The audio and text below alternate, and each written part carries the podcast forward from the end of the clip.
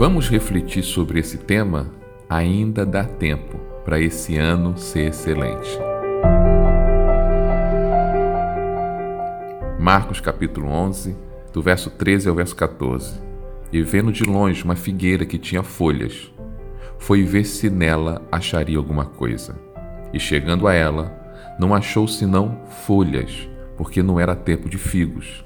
E Jesus, falando, disse à figueira: Nunca mais coma alguém fruto de ti.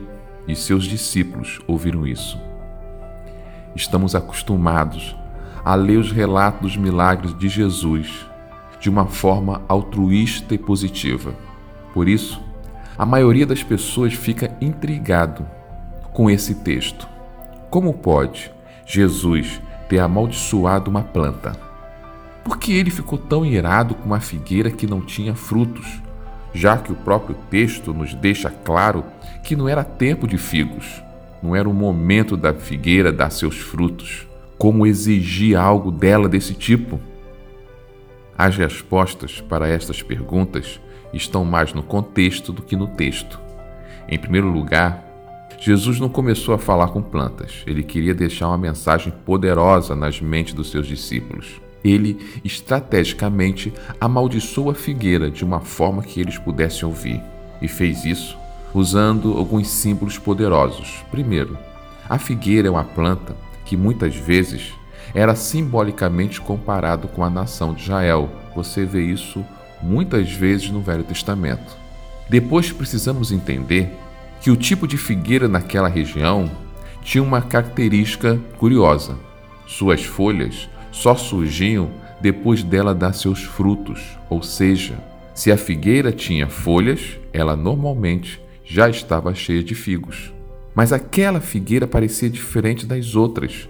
Ainda não era tempo de figos e ela já tinha folhas. Chamava atenção. Todas as outras figueiras estavam peladas, completamente sem folhas, esperando a chegada dos seus frutos para depois se encher com folhas verdes.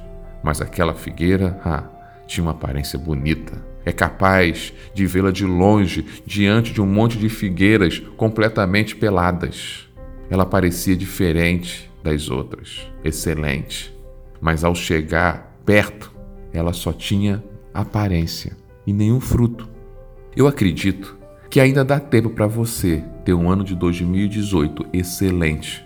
Talvez ele ainda não tenha sido o ano que você desejava, mas isso pode ser revertido pelo poder de Deus. Mas a primeira coisa que é necessário fazer é deixar todo tipo de aparência e reconhecer a sua realidade. Não adianta ser uma árvore bonita, cheia de folhas, se não temos frutos. Vivemos uma época que a aparência conta muito mais que a realidade. As pessoas são todas felizes com suas fotos nas redes sociais, mas infelizes na vida real. Reconheça diante de Deus as suas limitações, tristezas e desafios. Parece um absurdo se esconder e viver de aparências diante de um Deus que tudo sabe. Mas a humanidade vive segundo seus absurdos. Assumir a realidade que vive, saber que precisa mudar e aonde mudar, começar a confiar em Deus para poder não viver mais de aparência, mas através de frutos de transformação. Este certamente é o primeiro passo para esse ano ainda ser um ano excelente para a sua vida. Esta é mais uma reflexão para a vida, pois a fé vem pelo ouvir, mas a transformação pelo agir. Deus te abençoe.